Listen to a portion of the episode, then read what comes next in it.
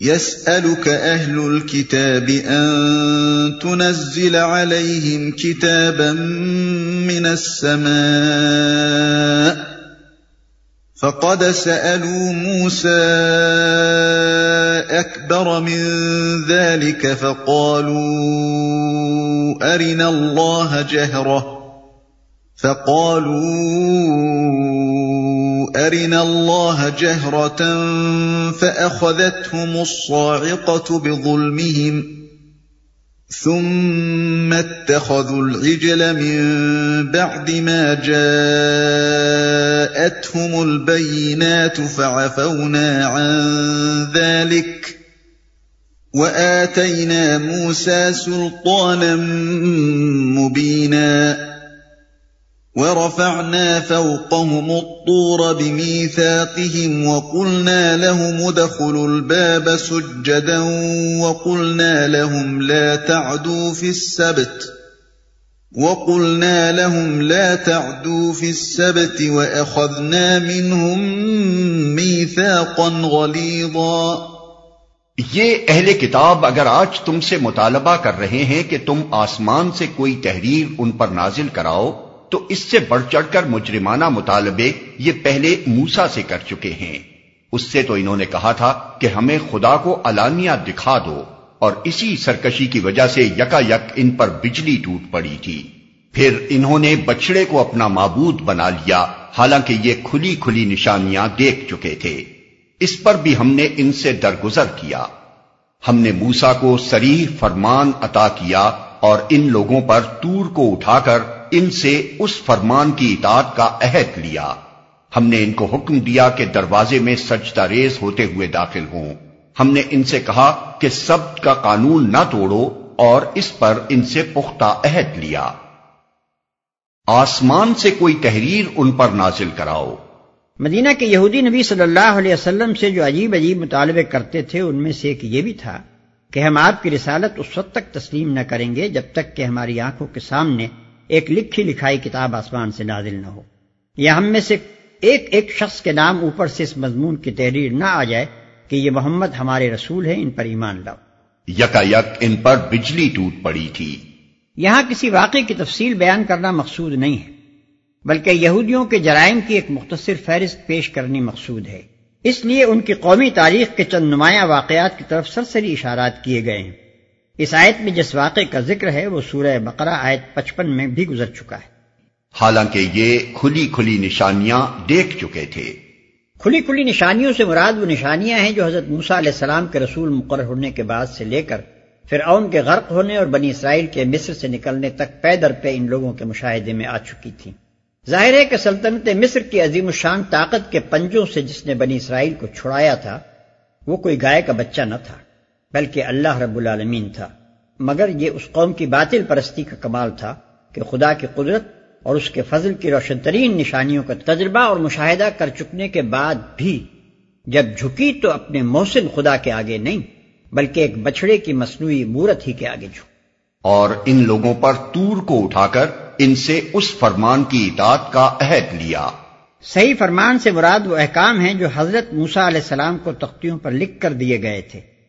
سورہ راف رکو سترہ میں اس کا ذکر زیادہ تفصیل کے ساتھ آئے گا۔ اور عہد سے مراد وہ مساق ہے جو کوہ تور کے دامن میں بنی اسرائیل کے نمائندوں سے لیا گیا تھا۔ سورہ بقرہ آیت ترسٹھ میں اس کا ذکر گزر چکا ہے اور اعراف آیت ایک سو اکہتر میں پھر اس کی طرف اشارہ آئے گا۔ فبما نقضهم ميثاقهم وكفرهم بآيات الله وقتلهم الأنبياء بغير حق وقولهم قلوبنا غلف بل طبع الله عليها بكفرهم فلا يؤمنون إلا قليلاً آخر کار ان کی عہد شکنی کی وجہ سے اور اس وجہ سے کہ انہوں نے اللہ کی آیات کو چھٹلایا اور متعدد پیغمبروں کو ناحق قتل کیا اور یہاں تک کہا کہ ہمارے دل غلافوں میں محفوظ ہیں۔ حالانکہ در حقیقت ان کی باطل پرستی کے سبب سے اللہ نے ان کے دلوں پر ٹھپا لگا دیا ہے اور اسی وجہ سے یہ بہت کم ایمان لاتے ہیں۔ یہاں تک کہا کہ ہمارے دل غلافوں میں محفوظ ہیں۔ یہودیوں کے اس قول کی طرف سورہ بقرہ آیت اٹھاسی میں بھی اشارہ کیا گیا ہے۔ در حقیقت یہ لوگ تمام باطل پرس جوہلا کی طرح اس بات پر فخر کرتے تھے کہ جو خیالات اور تعصبات اور رسم و رواج ہم نے اپنے باپ دادا سے پائے ہیں، ان پر ہمارا عقیدہ اتنا پختہ ہے کہ کسی طرح ہم ان سے نہیں ہٹائے جا سکتے۔ جب کبھی خدا کی طرف سے پیغمبروں نے آ کر ان کو سمجھانے کی کوشش کی، انہوں نے ان کو یہی جواب دیا کہ تم خواہ کوئی دلیل اور کوئی آیت لے آؤ ہم تمہاری کسی بات کا اثر نہ لیں گے۔ جو کچھ مانتے اور کرتے چلے آئے ہیں وہی مانتے رہیں گے اور وہی کے چلے جائیں گے۔ حالانکہ در حقیقت ان کی باطل پرستی کے سبب سے اللہ نے ان کے دلوں پر ٹھپا لگا دیا ہے۔ یہ جملہ مترزہ ہے۔ وَبِكُفْرِهِمْ وَقَوْلِهِمْ عَلَى مَرْيَمَ بُهْتَانًا عَظِيمًا۔ پھر اپنے کفر میں اتنے بڑھے کہ مریم پر سخت بہتان لگایا۔ پھر یہ فقرہ اصل سلسلہ تقریر سے تعلق رکھتا ہے۔ مریم پر سخت بہتان لگایا۔ حضرت عیسیٰ علیہ السلام کی پیدائش کا معاملہ یہودی قوم میں فی الواقع ذرہ برابر بھی مشتبہ نہ تھا بلکہ جس روز وہ پیدا ہوئے تھے اسی روز اللہ تعالیٰ نے پوری قوم کو اس بات پر گواہ بنا دیا تھا کہ یہ ایک غیر معمولی شخصیت کا بچہ ہے جس کی ولادت معجزے کا نتیجہ ہے نہ کہ کسی اخلاقی جرم کا۔ جب بنی اسرائیل کے ایک شریف ترین اور مشہور اور نامور مذہبی گھرانے کی بن بیاہی لڑکی گود میں بچہ لیے ہوئے آئی اور قوم کے بڑے اور چھوٹے سینکڑوں ہزاروں کی تعداد میں اس کے گھر پر ہجوم کر کے آ گئے تو اس لڑکی نے ان کے سوالات کا جواب دینے کے بجائے خاموشی کے ساتھ اس نوزائیدہ بچے کی طرف اشارہ کر دیا کہ یہ تمہیں جواب دے گا۔ مجمع نے حیرت سے کہا کہ اس بچے سے ہم کیا پوچھیں جو گہوارے میں لیٹا ہوا ہے، مگر یکائک وہ بچہ گویا ہو گیا۔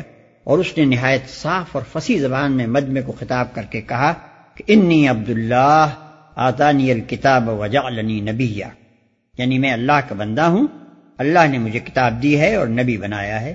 سورہ مریم رکو دو۔ اس طرح اللہ تعالیٰ نے اس شبے کی ہمیشہ کے لیے جڑ کاٹ دی تھی جو ولادت مسیح کے بارے میں پیدا ہو سکتا تھا۔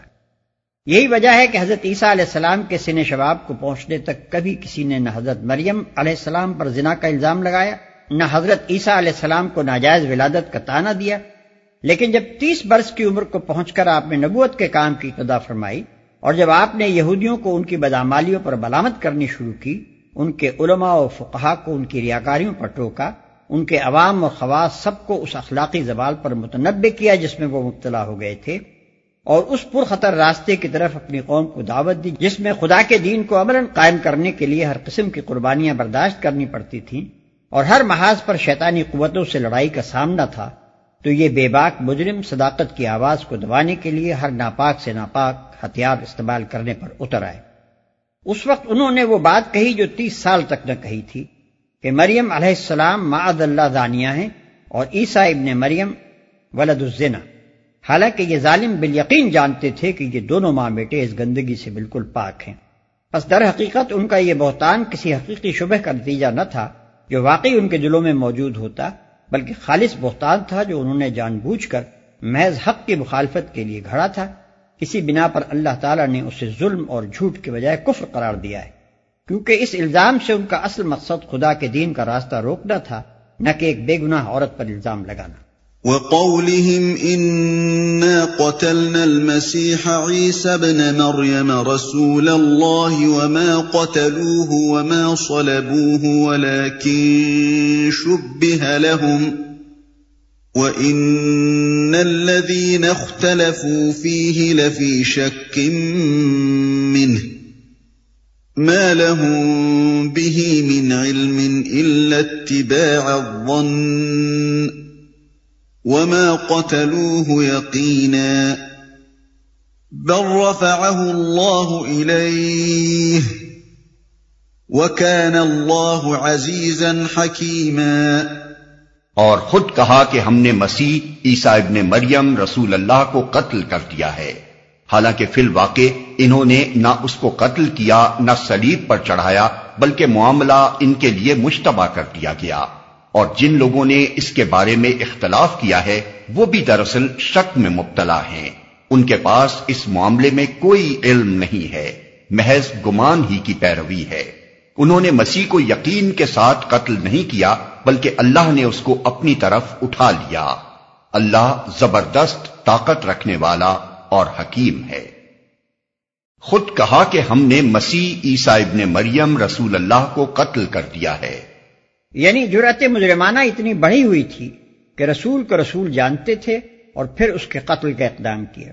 اور فخریہ کہا کہ ہم نے اللہ کے رسول کو قتل کیا ہے۔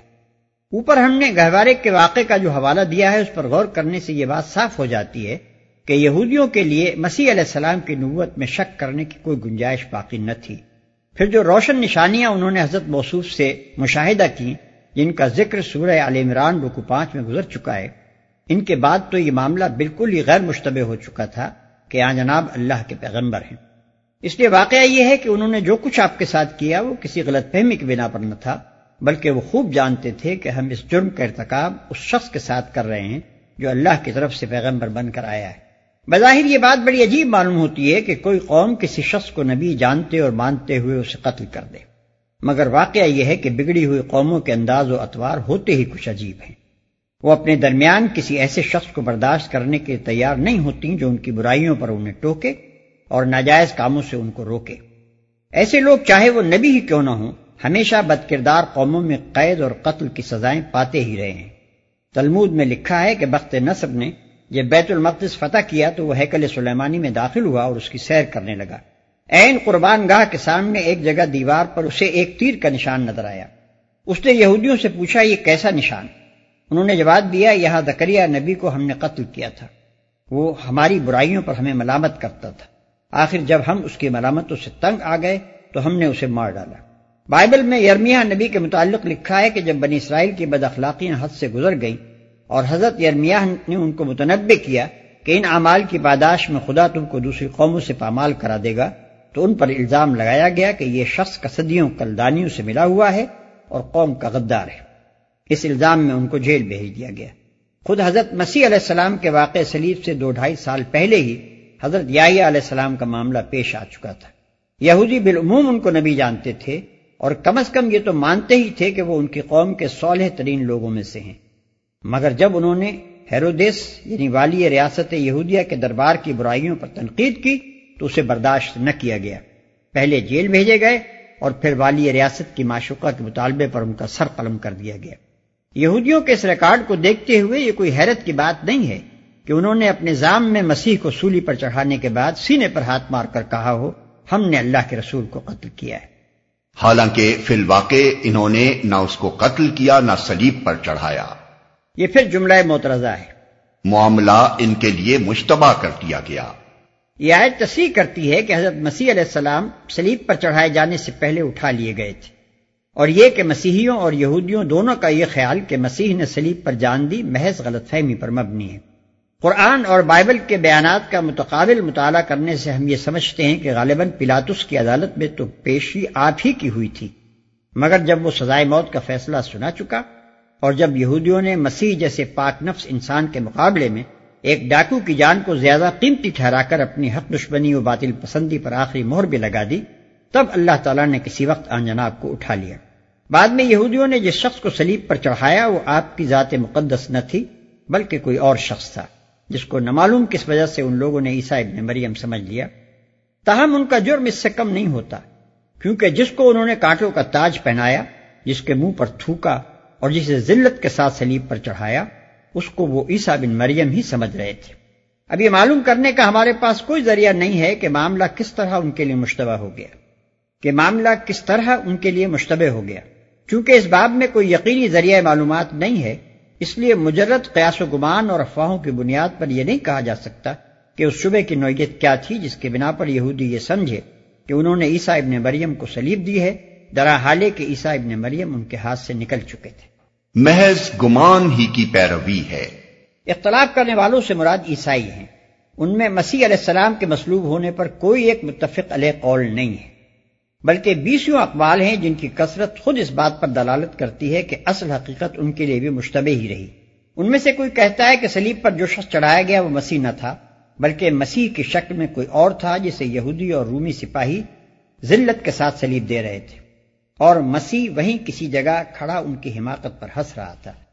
کوئی کہتا ہے کہ سلیب پر چڑھایا تو مسیح کو گیا تھا، مگر ان کی وفات سلیب پر نہیں ہوئی، بلکہ اتارے جانے کے بعد ان میں جان تھی۔ کوئی کہتا ہے کہ انہوں نے سلیب پر وفات پائی اور پھر وہ جی اٹھے اور کم و بیش دس مرتبہ اپنے مختلف ہواریوں سے ملے اور باتیں کی۔ کوئی کہتا ہے کہ سلیب کی موت مسیح کے جسم انسانی پر واقع ہوئی اور وہ دفن ہوا، مگر الوحیت کی روح جو اس میں تھی وہ اٹھا لی گئی اور کوئی کہتا ہے کہ مرنے کے بعد مسیح علیہ السلام جسم سمیت زندہ ہوئے اور جسم سمیت اٹھائے گئے۔ ظاہر ہے کہ اگر ان لوگوں کے پاس حقیقت کا علم ہوتا تو اتنی مختلف باتیں ان میں مشہور نہ ہوتی بلکہ اللہ نے اس کو اپنی طرف اٹھا لیا۔ یہ اس معاملے کی اصل حقیقت ہے جو اللہ تعالیٰ نے بتائی ہے۔ اس میں جزم اور سراحت کے ساتھ جو چیز بتائی گئی ہے، وہ صرف یہ ہے کہ حضرت مسیح کو قتل کرنے میں یہودی کامیاب نہیں ہوئے اور یہ کہ اللہ تعالیٰ نے ان کو اپنی طرف اٹھا لیا۔ اب رہا یہ سوال کہ اٹھا لینے کی کیفیت کیا تھی، تو اس کے متعلق کوئی تفصیل قرآن میں نہیں بتائی گئی۔ قرآن نہ اس کی تصریح کرتا ہے کہ اللہ ان کو جسم روح کے ساتھ قرآ زمین سے اٹھا کر آسمانوں پر کہیں لے گیا۔ اور نہ یہی صاف کہتا ہے کہ انہوں نے زمین پر طبی موت پائی اور صرف ان کی روح اٹھائی گئی۔ اس لیے قرآن کی بنیاد پر نہ تو ان میں سے کسی ایک پہلو کی قطعی نفی کی جا سکتی ہے اور نہ اس بات۔ لیکن قرآن کے انداز بیان پر غور کرنے سے یہ بات بالکل نمایاں طور پر محسوس ہوتی ہے کہ اٹھائے جانے کی نوعیت و کیفیت خواہ کچھ بھی ہو۔ بہرحال مسیح علیہ السلام کے ساتھ اللہ نے کوئی ایسا معاملہ ضرور کیا ہے جو غیر معمولی نوعیت کا ہے۔ اس غیر معمولی پن کا اظہار تین چیزوں سے ہوتا ہے۔ ایک یہ کہ عیسائیوں میں مسیح علیہ السلام کے جسم و روح سمیت اٹھائے جانے کا عقیدہ پہلے سے موجود تھا اور ان اسباب میں سے تھا جن کی بنا پر ایک بہت بڑا گروہ الوحیت مسیح کا قائل ہوا ہے۔ لیکن اس کے باوجود قرآن نے نہ صرف یہ کہ اس کی صاف صاف تردید نہیں کی، بلکہ بعین ہی وہی رفع یعنی اسینشن کا لفظ استعمال کیا جو عیسائی اس واقعے کے لیے استعمال کرتے ہیں۔ کتاب مبین کی شان سے یہ بات بعید ہے کہ وہ کسی خیال کی تردید کرنا چاہتی ہو اور پھر ایسی زبان استعمال کرے جو اس خیال کو مزید تقویت پہنچانے والی ہو۔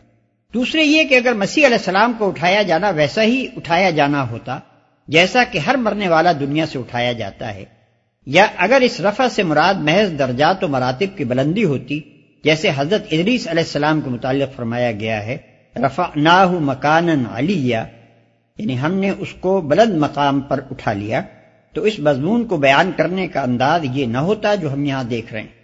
اس کو بیان کرنے کے لیے زیادہ مناسب الفاظ یہ ہو سکتے تھے کہ یقیناً انہوں نے مسیح کو قتل نہیں کیا، بلکہ اللہ نے اس کو زندہ بچا لیا اور پھر طبی موت دی۔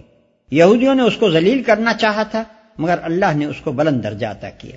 تیسری یہ کہ اگر یہ رفع ویسا ہی معمولی قسم کا رفع ہوتا، جیسے ہم محاورے میں کسی مرنے والے کو کہتے ہیں کہ اسے اللہ نے اٹھا لیا، تو اس کا ذکر کرنے کے بعد یہ فقرہ بالکل غیر موضوع تھا۔ کہ اللہ زبردست طاقت رکھنے والا اور حکیم ہے۔ یہ تو صرف کسی ایسے واقعے کے بعد ہی موضوع و مناسب ہو سکتا ہے جس میں اللہ کی قوت قاہرہ اور اس کی حکمت کا غیر معمولی ظہور ہوا ہو۔ اس کے جواب میں قرآن سے اگر کوئی دلیل پیش کی جا سکتی ہے تو وہ زیادہ سے زیادہ صرف یہ ہے کہ سورہ عال عمران میں اللہ تعالی نے متوفی کا لفظ استعمال کیا ہے۔ آیت پچپن۔ لیکن جیسا کہ وہاں ہم واضح کر چکے ہیں، یہ لفظ طبی موت کے معنی میں سری نہیں ہے۔ بلکہ قبض روح اور قبض روح و جسم دونوں پر دلالت کر سکتا ہے۔ لہذا یہ ان قرائن کو ساقط کر دینے کے لیے کافی نہیں ہے جو ہم نے اوپر بیان کی ہیں۔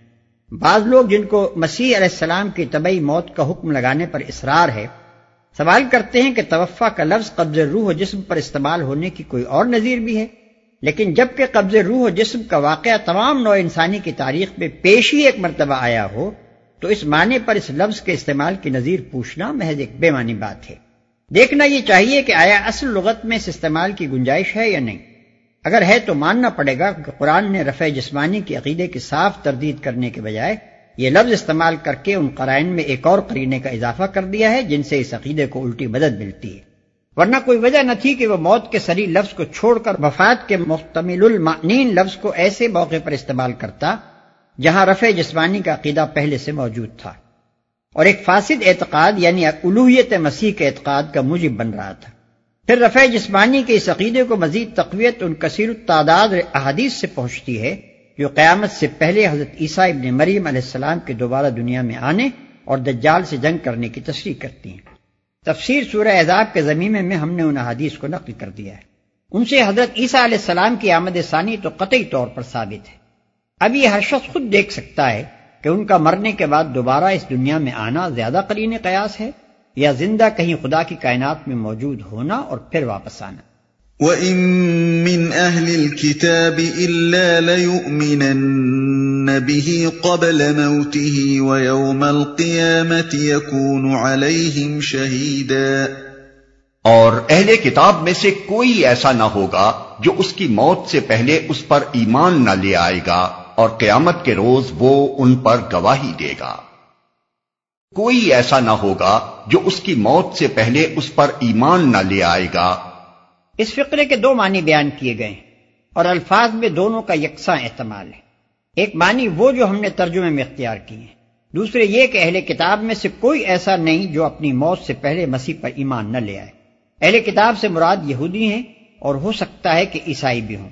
پہلے معنی کے لحاظ سے مطلب یہ ہوگا کہ مسیح کی طبی موت جب واقع ہوگی، اس وقت جتنے اہل کتاب موجود ہوں گے، وہ سب ان پر یعنی ان کی رسالت پر ایمان لا چکے ہوں گے۔ دوسرے معنی کے لحاظ سے مطلب یہ ہوگا کہ تمام اہل کتاب پر مرنے سے عین قبل رسالت مسیح کی حقیقت منکشف ہو جاتی ہے اور وہ مسیح پر ایمان لے آتے ہیں۔ مگر یہ اس وقت ہوتا ہے جبکہ ایمان لانا مفید نہیں ہو سکتا۔ دونوں معنی متعدد صحابہ، تابعین اور اکابر مفسرین سے منقول ہیں۔ اور صحیح مراد صرف اللہ ہی کے علم میں ہے۔ اور قیامت کے روز وہ ان پر گواہی دے گا۔ یعنی یہودیوں اور عیسائیوں نے مسیح علیہ السلام کے ساتھ اور اس پیغام کے ساتھ جو آپ لائے تھے جو معاملہ کیا ہے اس پر آپ خدا و تعالیٰ کی عدالت میں گواہی دیں گے۔ اس گواہی کی کچھ تفصیل آگے سورہ معدہ کے آخری رکو میں آنے والی ہے۔ فَبِظُلْمٍ مِّنَ الَّذِينَ هَادُوا حَرَّمْنَا عَلَيْهِمْ طَيِّبَاتٍ أُحِلَّتْ لَهُمْ حرمنا عليهم طيبات أحلت لهم وبصدهم عن سبيل الله كثيرا وأخذهم الربا وقد نهوا عنه وأكلهم أموال الناس بالباطل وأعتدنا للكافرين منهم عذابا أليماً غرض ان یہودی بن جانے والوں کے اسی ظالمانہ رویے کی بنا پر اور اس بنا پر کہ یہ بکثرت اللہ کے راستے سے روکتے ہیں اور سود لیتے ہیں جس سے انہیں منع کیا گیا تھا اور لوگوں کے مال ناجائز طریقوں سے کھاتے ہیں، ہم نے بہت سی وہ پاک چیزیں ان پر حرام کر دیں جو پہلے ان کے لیے حلال تھیں اور جو لوگ ان میں سے کافر ہیں، ان کے لیے ہم نے دردناک عذاب تیار کر رکھا ہے۔ غرض۔ جملہ متوضہ ختم ہونے کے بعد یہاں سے پھر وہی سلسلہ تقریر شروع ہوتا ہے جو اوپر سے چلا آ رہا تھا۔ یہ بکثرت اللہ کے راستے سے روکتے ہیں۔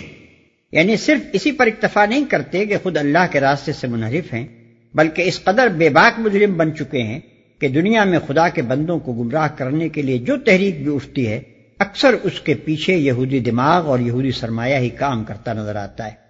اور راہ حق کی طرف بلانے کے لیے جو تحریک بھی شروع ہوتی ہے، اکثر اس کے مقابلے میں یہودی ہی سب سے بڑھ کر مزاحم بنتے ہیں۔ طرح حالے کہ یہ کمبخت کتاب اللہ کے حامل اور انبیاء کے وارث ہیں، ان کا تازہ ترین جرم یہ اشتراکی تحریک ہے جسے یہودی دماغ نے اختراع کیا اور یہودی رہنمائی ہی نے پروان چڑھایا ہے۔ ان نام نہاد اہل کتاب کے نصیب میں یہ جرم بھی مقدر تھا کہ دنیا کی تاریخ میں پہلی مرتبہ جو نظام زندگی اور نظام حکومت خدا کے سری انکار پر خدا سے کھلم کھلا دشمنی پر خدا پرستی کو مٹا دینے کے علل اعلان عزم و ارادے پر تعمیر کیا گیا اس کے موجود و مخترع اور بانی و سربراہ کار موسا علیہ السلام کے نام لیوا۔ اشتراکیت کے بعد زمانہ جدید میں گمراہی کا دوسرا بڑا ستون فرائڈ کا فلسفہ ہے۔ اور لطف یہ ہے کہ وہ بھی بنی اسرائیل ہی کا ایک فرد ہے۔ اور سود لیتے ہیں جس سے انہیں منع کیا گیا تھا۔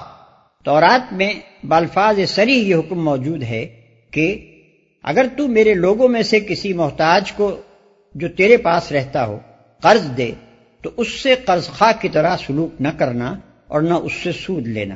اگر تو کسی وقت اپنے ہمسائے کے کپڑے گر رکھ بھی لے، تو سورج کے ڈوبنے تک اس کو واپس کر دینا، کیونکہ فقط وہی ایک اس کا اوڑھنا ہے، اس کے جسم کا وہی لباس ہے۔ پھر وہ کیا اوڑھ کر سوئے گا؟ بس جب وہ فریاد کرے گا، تو میں اس کی سنوں گا، کیونکہ میں مہربان ہوں۔ خروج باب بائیس آیت پچیس تا ستائیس۔ اس کے علاوہ اور بھی کئی مقامات پر تورات میں سود کی حرمت وارد ہوئی ہے لیکن اس کے باوجود اسی تورات کے ماننے والے یہودی آج دنیا کے سب سے بڑے سود خار ہیں اور اپنی تنگ دلی اور سنگ دلی کے لیے ضرب المثل بن چکے وہ پاک چیزیں ان پر حرام کر دی جو پہلے ان کے لیے حلال تھی غالباً یہ اسی مضمون کی طرف اشارہ ہے جو آگے سورہ انعام آیت 146 میں آنے والا ہے۔ یعنی یہ کہ بنی اسرائیل پر تمام وہ جانور حرام کر دیے گئے جن کے ناخن ہوتے ہیں اور ان پر گائے اور بکری کی چربی بھی حرام کر دی گئی۔ اس کے علاوہ ممکن ہے کہ اشارہ ان دوسری پابندیوں اور سختیوں کی طرف بھی ہو جو یہودی فقہ میں پائی جاتی ہیں۔